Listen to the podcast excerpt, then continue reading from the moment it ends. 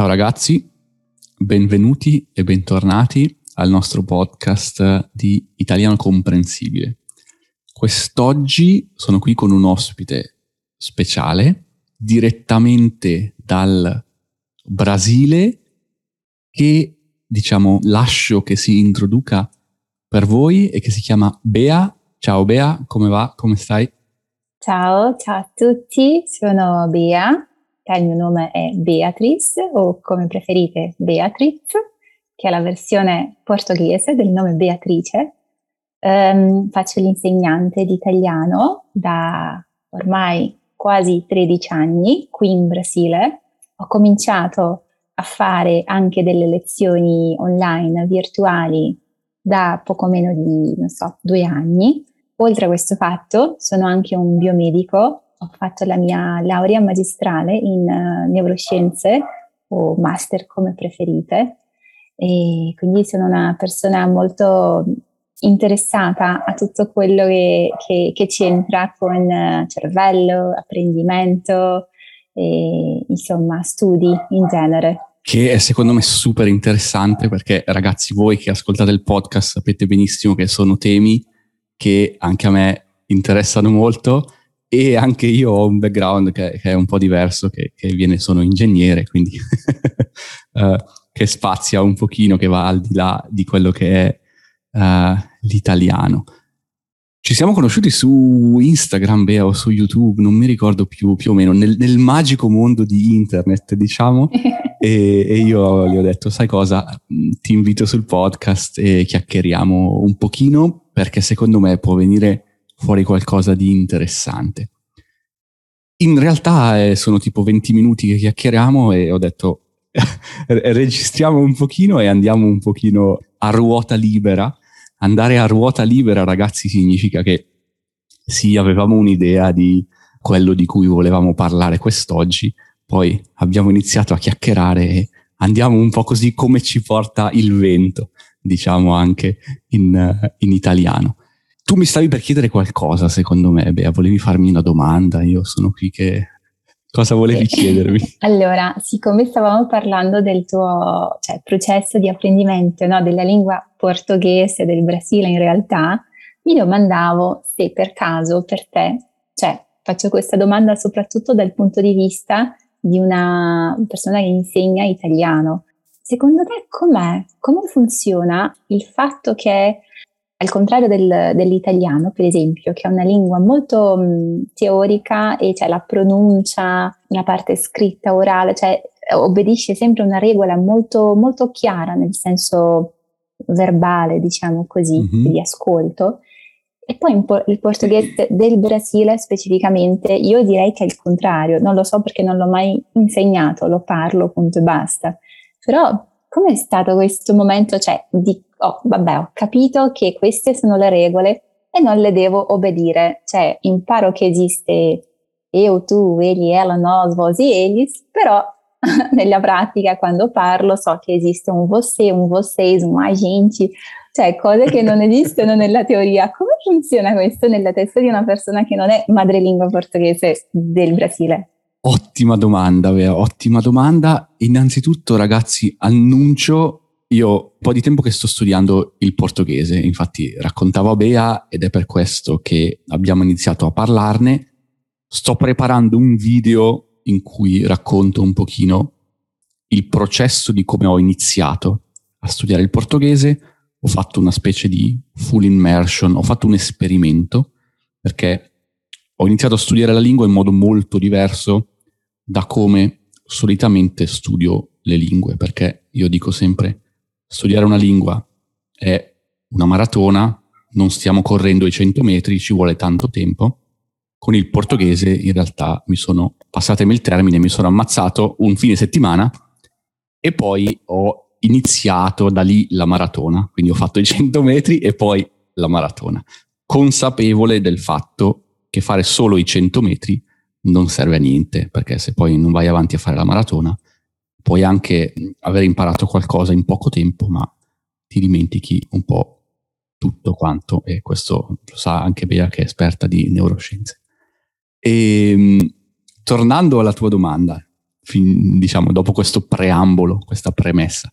Secondo me la cosa interessante del portoghese è innanzitutto la varietà linguistica all'interno della lingua portoghese, perché ad esempio già io ho scelto consapevolmente di imparare la variante del Brasile e non quella del Portogallo, che sarebbe già stata molto diversa non solo in termini di parole che vengono utilizzate, ma anche di accento, cadenza, anche il discorso che facevi tu del você piuttosto che del tu. La variante brasiliana io la sento molto più vicina a me perché innanzitutto ho diversi amici del Brasile e non conosco quasi nessuno del Portogallo, quindi ho detto, beh, se imparo una lingua imparo la variante, diciamo, che è più vicina a me. E poi la forma, diciamo, dello spagnolo che io parlo è una via di mezzo tra lo spagnolo parlato in Argentina e in Cile, dove anche lì, mentre in Spagna per il plurale, ad esempio, utilizzano il, il vosotros, in Argentina, in Sud America in generale, usano usted, ustedes.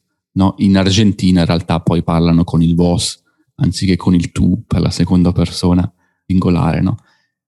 E secondo me si avvicina un pochino alla variante brasiliana in, in tante cose. Non so poi se sia dovuto al fatto ai milioni di italiani che sono migrati in Brasile e in Argentina negli anni che ha portato a questo cambiamento a livello linguistico. Venendo invece appunto a, a livello mentale o di schemi mentali, mi aveva sconvolto la prima volta che ho imparato il francese il fatto che per dire noi loro al posto di usare il pronome noi, nu, utilizzano on, che, che vuol dire sì. No? In italiano lo tradurremo con sì, quindi si va al mare per dire noi andiamo al mare.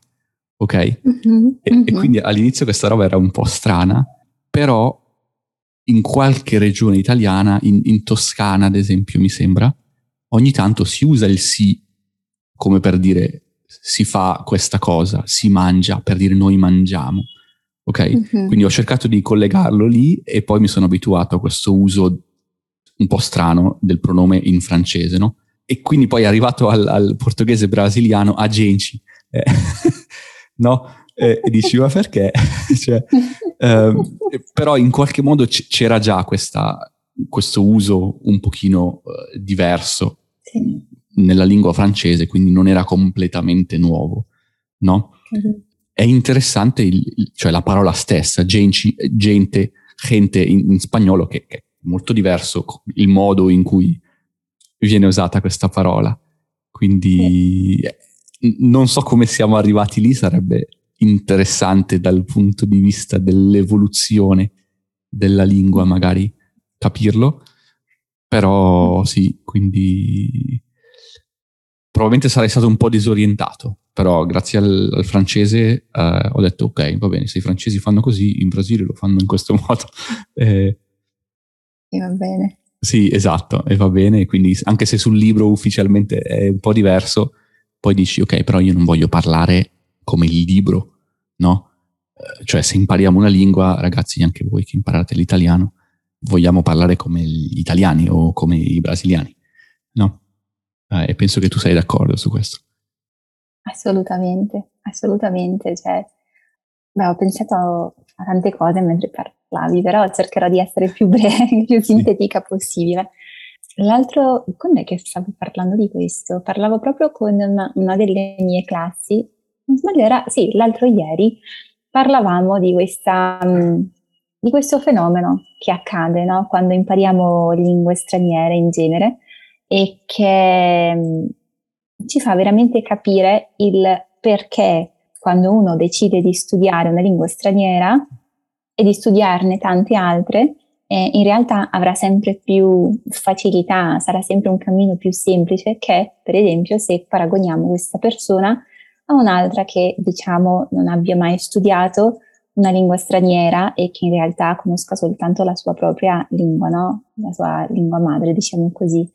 E, e questo fenomeno di tipo trasporto, cioè secondo me esiste una trasposizione di strutture linguistiche che accade proprio in questo momento, quando decidiamo di cominciare a, a parlare, a verbalizzare, a veramente usare la seconda lingua o la lingua straniera. Ad esempio, il caso che hai proprio, cioè hai descritto perfettamente, cioè l'uso del si va, no, della forma impersonale al francese che si trasferisce perfettamente all'idea del agenti in portoghese, anche se non sono le stesse parole veramente, però è tipo è un trasferimento di struttura che c'entra benissimo, va benissimo e, e ci, ci, dà un senso di ah ok, ragione, ho capito e funziona. Quindi sì. questa è una cosa molto bella e che capita proprio alle persone, cioè succede, avviene più frequentemente eh, nel caso delle persone che studiano altre lingue straniere, cioè non solo una, perché cioè, hanno più know-how, diciamo, no? hanno più eh, contenuto per proprio cioè, realizzare bene questo, questo processo, no? questo fenomeno di, sì. fenomeno di trasposizione di strutture. E questa è una cosa molto bella. Sì, in, in qualche modo impari ad imparare le lingue. Io dico sempre, con, con, ogni nuova lingua, appunto, tutto il, il, bagaglio di conoscenza che hai sviluppato nel tempo, negli anni, che sono anni, lo puoi riutilizzare e aiuta a dare senso a qualcosa che magari di prima acchitto è un po' strano. Sì. Sì, sì, già, già. Ma poi dicevi anche, ma, cioè pensavi magari chissà da dove viene, no? Cioè originalmente questo aginci, no? Questo ste, sono cose molto, molto strane e solo per motivi, solo un breve parentesi. Sì non so esattamente da dove venga il Aginci, no? che è mhm. veramente una struttura molto particolare, però il Vosé, te lo posso dire, che sicuramente ha l'origine in, una, in un termine che è il Vos Messé. Vos Messé, in realtà, l- l- l'hai già sentito parlare? Hai già sentito parlare di questo eh, termine? No, però mi ricorda un pochino il, il modo in cui magari nel Medioevo ci si rivolgeva, cioè l'italiano formale medievale davamo del voi alla gente quindi non so se stavi andando in questa direzione. Sì, sì, è proprio quella direzione, però un po' più coloniale, diciamo. però è proprio quella l'origine, solo che tanti anni fa, quando non c'erano ancora tanti portoghesi qua che sono venuti proprio all'epoca della colonizzazione del Brasile, mm-hmm. che vabbè, a me non piace molto dire che il Brasile è stato scoperto perché ormai era già scoperto, era già abitato, c'erano persone, cioè eh, si parlavano tante lingue, qua in Brasile si parlava il tupi, si parlava il guarani e tante altre lingue, solo che in proprio quell'epoca la gente al posto di riferirsi formalmente alle persone in portoghese con il o signor o a signora, si mhm. riferivano mm-hmm. proprio come vos, messè, vostra signoria, che viene proprio dal, ah, dal voi, ecco. seconda del plurale. Quindi questo vos, messè, che è diventato poi Vosmissé, no, no, no, e poi alla fine cioè, è stato ridotto a Vossé. Mm-hmm, mm-hmm. Ah, interessante. E, e, magari spiega anche, eh, di nuovo, non lo so, ma perché sia rimasto il VOS anche in Argentina, perché geograficamente magari è in qualche modo non così lontana dal, dal Brasile. Sì, sì, è probabile, è probabile. Però sai che è, è, questa è una cosa interessante perché qua in Brasile, eh, vabbè, noi abbiamo un rapporto, diciamo, di amore e odio con l'Argentina. li amiamo okay. e li odiamo, li odiamo allo stesso tempo perché c'è tutta questa cosa del calcio, se, cioè, chi è il più grande calciatore della, dell'America, è Maradona o è Pelé? Non si sa, insomma. sono i nostri hermanos, ma ne tanto, insomma. E, e, diciamo che a volte, cioè, quando uno va in Argentina, un brasiliano va in Argentina, di solito si sentono, si sente proprio quest'aria all'europea, non, non, non, si sa, forse il brasiliano che non è mai stato in Italia non sa che questa origine è, è, cioè viene proprio dall'Italia, mm-hmm. cioè mhm. da dove proprio sei in questo momento, però si sente proprio quest'area europea, quindi a volte i brasiliani dicono no, gli argentini si credono troppo, sono troppo, pensano siano europei, ma in realtà sono latini, americani, così come noi, quindi abbiamo anche questa questo rapporto un po' così sì, con gli sì, sì, sì, ma sono Io, bravi. Come ti dicevo, non, non, sono ancora stato in Brasile, però sì, sono stato tante volte a Buenos Aires, e, anzi è stata la prima città del Sud America che ho visitato, che ho visto, e sì, c'è, cioè si respira un po' quest'aria, cioè c'è qualcosa di, di europeo da qualche parte. E come ti dicevo, adesso che sono a Palermo, eh, la prima impressione è stata ma Palermo sembra Buenos Aires o forse Buenos Aires sembra Palermo, no? Quindi sì, sì, sì, confermo, confermo al 100%. Anche quasi l'odore dell'aria mi ricorda, mi ricorda Buenos Aires, non so perché, questo è strano. Magari associo le due cose a livello mentale, uh, che è più probabile, sì. perché dubito uh, sì, che sì. sia l'aria. Molto probabile. No, ma dai, ma penso, cioè, c'entra, c'entra tantissimo, soprattutto quando pensiamo tipo al cioè, se pensiamo proprio al neuroapprendimento, che so che è uno dei nostri temi del podcast, sì. dell'episodio di oggi, cioè se pensiamo per esempio al, um, alle strutture che appartengono a, a questo senso, no? all'olfato, all'odorare, all'odore, notiamo anatomicamente che attraversano proprio uno dei grandi centri, dei più grandi centri della memoria. Quella classica memoria che abbiamo, per esempio, una memoria della nostra infanzia, tipo mm, che bello odorino, che bel profumino di quando mia mamma, mia nonna mi preparava dei biscottini, non so, delle pizzette, cioè questa, questa la memoria mm, diciamo olfattiva dell'odore, no? del sentire veramente il profumo oppure il contrario anche eh, di determinata cosa è, un, è, secondo me e anche secondo tante parti della, tanti, tante persone che studiano le neuroscienze, i neuroscienziati ehm, lo dicono, cioè questa è una delle memorie più forti, cioè a, a, volte molto più forte di quella visiva, di quella uditiva e tante altre. È interessante, ok, ok. So, sono sicuro che adesso che, che, che, lo so e l'ho sentito da te inizierò a farci caso, diciamo, di più e dovunque vado inizio a sentire l'odore. Ah, ma questo l'avevo sentito. sì, esatto. Signore, ma cosa sta facendo? Ma sto annusando. Scusami, ma è uno esperimento scientifico, devo proprio annusare le cose. esatto, esatto, esatto. Sì, sì, cioè siamo, il cervello è proprio un, un abisso, cioè un abisso nel senso che è così profondo che purtroppo ne sappiamo pochissimo. Cioè, secondo me questa è la cosa più bella che c'è da, da da sapere e non sapere allo sì, stesso tempo sì, riguardo sì. il cervello. Si eh, sa e non si sa quasi niente. È, per questo che è così interessante. Esatto. diciamo, diciamo. Qual è stata la tua motivazione per, per, per, studiare un po' neuroscienze, eccetera? Questo interesse di come funziona la mente, di come funzioniamo noi, immagino? Beh, allora io, allora, sin da piccola, in realtà ho parlato proprio di questo ieri nelle nei social. Sin da piccola purtroppo eh, ho tanti episodi di emicrania. Sai che cosa è l'emicrania? Quella, cioè quel mal di testa proprio profondo. Forte, forte, sì. Forte, che non è solo un mal di testa, insomma un complesso di sintomi e cose Ui. purtroppo mm-hmm. non molto bello. Però mm, non so se è una coincidenza o no, però l'ho scoperto proprio quando ero a Milano, quando ero piccola e vivevo in Italia mm-hmm. e a scuola, insomma. Però sin da quell'epoca, cioè sin da quando ho sei anni, ho eh, questo interesse no, per il cervello e per ma perché, perché devo sentire queste cose? Perché, perché il cervello? Chissà se è veramente il cervello, insomma.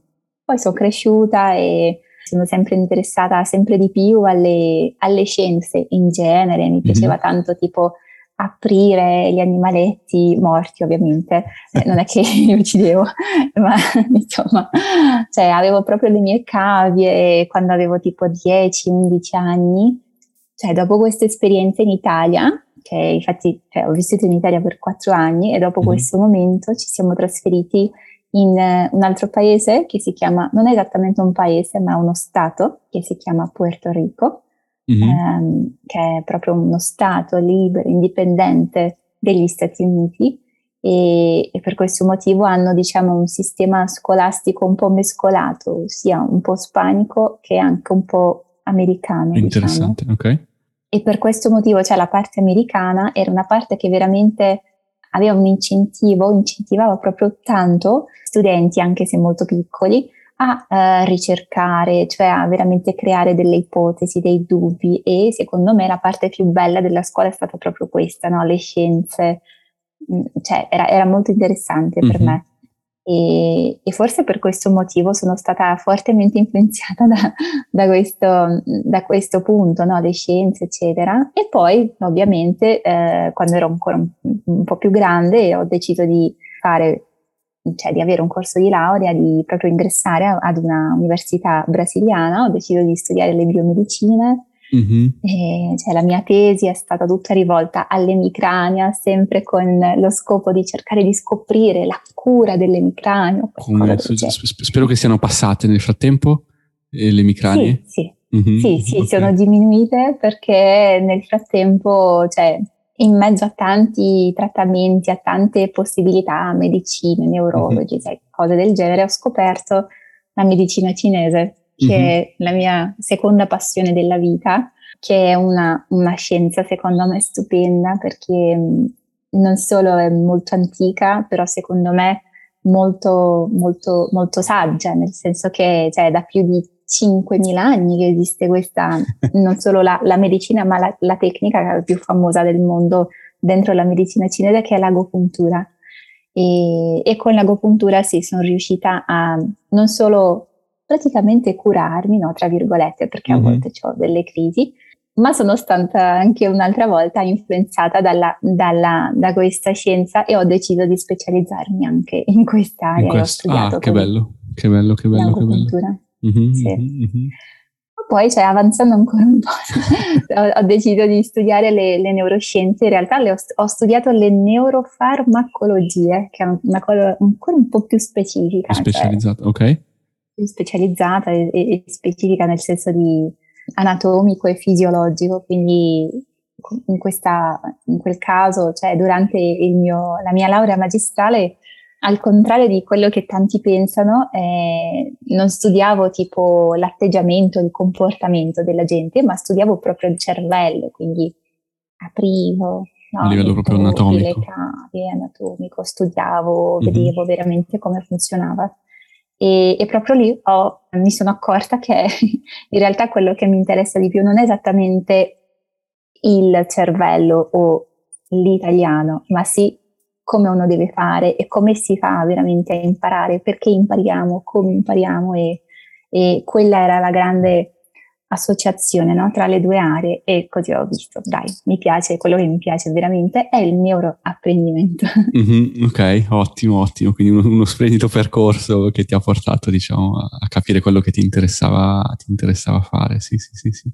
No. Io, io sono arrivato alle neuroscienze in maniera un po' diversa, nel senso che iniziando a studiare le lingue, per me è, è cresciuto tantissimo l'interesse e la voglia di dire, ok, come posso usare al meglio il mio tempo in termini di come posso trarre il massimo dal singolo minuto o la singola ora di apprendimento. Deve essere il più brain friendly possibile, no? e, e, quindi è lì che ho iniziato a interessarmi appunto un po' di più a, a come, come, funziona il cervello in, in termini di come apprendiamo, no? Certo, che bello. Per riuscire, quindi siamo arrivati un po' da due strade diverse, però è interessante Ma vedere. Forse, forse non così diverse, perché secondo me, non so, io di solito dico ai miei studenti che secondo me è molto bello avere studenti allievi, cioè eh, che sono beh, scienziati oppure di quest'area della salute, cioè della ricerca, e te come ingegnere sicuramente hai già questo, questo mindset, istinto naturale, mindset mm-hmm. proprio preparato per questo, no? per risolvere problemi. questo mi hanno insegnato a fare. sì, sì, sì, sì, sì, sì, quindi sì, forse alla fine non sono così diverse, ma sì, è, è interessante vedere come, come, anche persone con un background completamente diverso poi eh, nella vita arrivino più o meno all'interesse comune.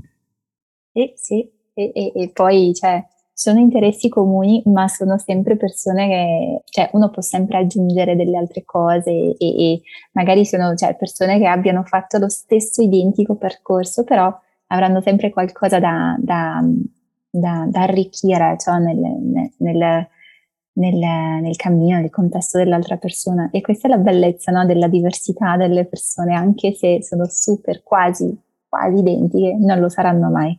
No, no, no, esatto, esatto, sì, sì, sì, sì, sì.